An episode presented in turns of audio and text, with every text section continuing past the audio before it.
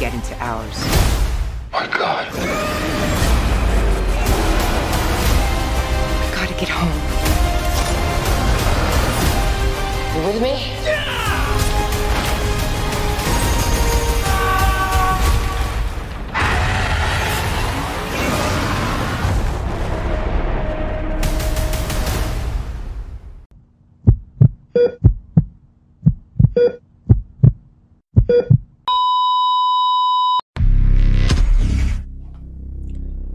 Hey, hey, hey.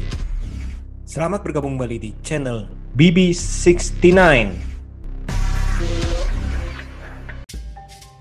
What's the S stand for? It's not an S. On my world, it means Lappy, Swappy, Samsonite. You wanna know how I got these scars? No! God, please, no! No! No! No! But tonight we dine in hell! Excellent. Today we are canceling the apocalypse! Hasta la vista, baby.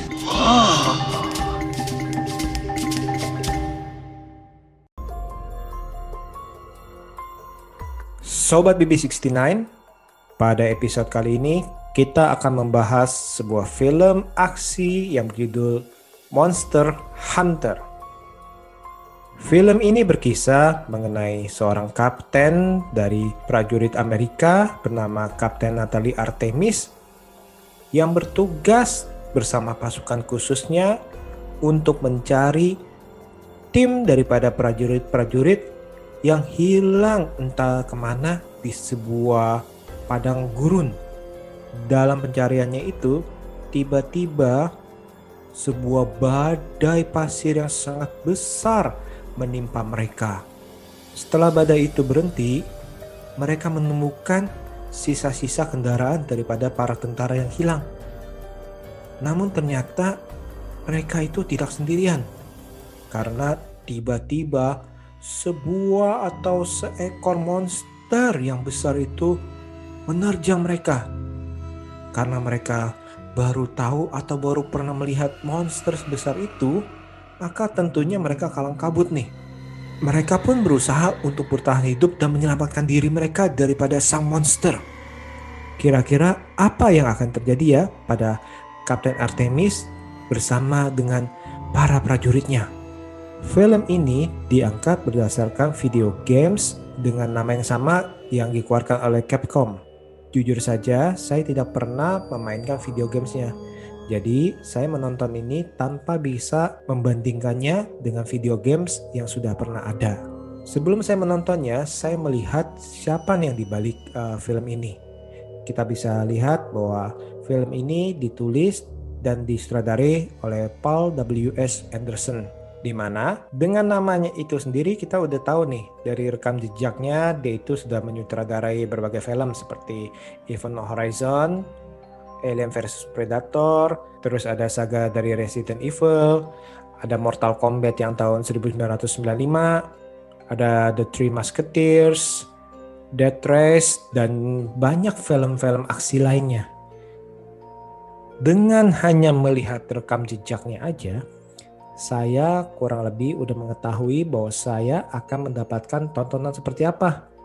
Sehingga jujur aja saya tidak terlalu mengharapkan untuk mendapatkan sebuah tontonan dengan naskah yang benar-benar rumit atau dengan naskah yang tanda kutip itu ceritanya berkualitas atau ceritanya bagus nih yang mempunyai latar karakter keren ataupun latar ceritanya keren enggak saya tidak mengharapkan hal itu karena saya tahu dari jejak rekamnya dari Paul W.S. Anderson ini kita sudah mengetahui bahwa fokus daripada film beliau adalah aksi, aksi, dan aksi yang tentunya tidak dilupakan dengan monster-monster yang ada. Dan memang itulah yang saya dapatkan karena saya sudah menyiapkan diri untuk mendapatkan tontonan seperti apa dan ternyata yang disajikannya itu sesuai dengan yang saya harapkan atau yang saya duga. Jadi saya masih dapat menikmatinya.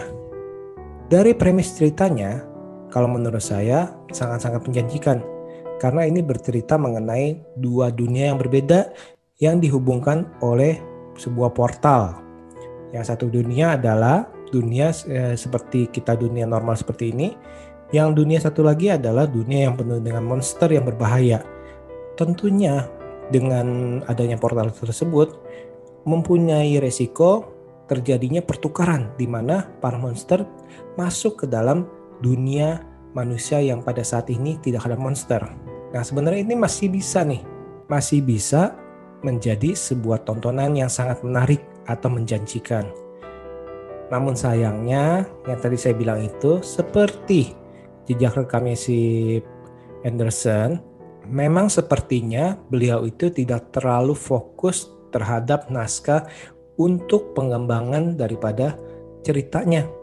Kita bisa lihat di dalam film ini ya kita nggak tahu nih berarti uh, masa lalunya uh, daripada setiap karakternya, terus abis itu hilangnya bagaimana, terus uh, ceritanya itu benar-benar menurut saya sih di sini nih benar-benar nggak ada cerita nih, seolah-olah di saat menulis naskahnya Anderson cuman cuman berpikir bahwa pokoknya ini harus ada perang seperti ini, pokoknya ini harus ada monster seperti ini, ada adegan terjebak, ada adegan kejar-kejaran, ada adegan yang mati sini, yang mati situ, adegan yang selamat sini, yang selamat situ.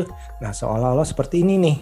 Sehingga bagi beberapa orang yang mengharapkan sebuah cerita yang cukup kompleks atau yang enak diikuti, hal itulah yang membuat mereka itu sangat-sangat kecewa terhadap film ini.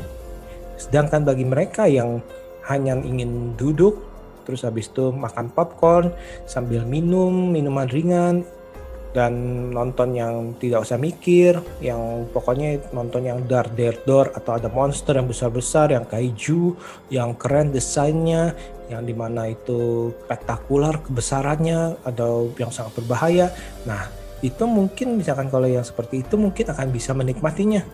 Ya seperti saya, saya pribadi ini pas waktu menonton ini ya sudah mempersiapkan segala sesuatu apa yang akan saya tonton atau istilahnya apa yang akan saya dapatkan daripada persembahan Anderson ini. Dan akhirnya saya jujur aja masih bisa menikmatinya sebagai tontonan uh, monster creature atau istilahnya keju para keju keju itu dengan aksi-aksi yang uh, bisa dibilang itu gila-gilaan tapi benar-benar nggak masuk akal sih. Benar-benar nggak masuk akal.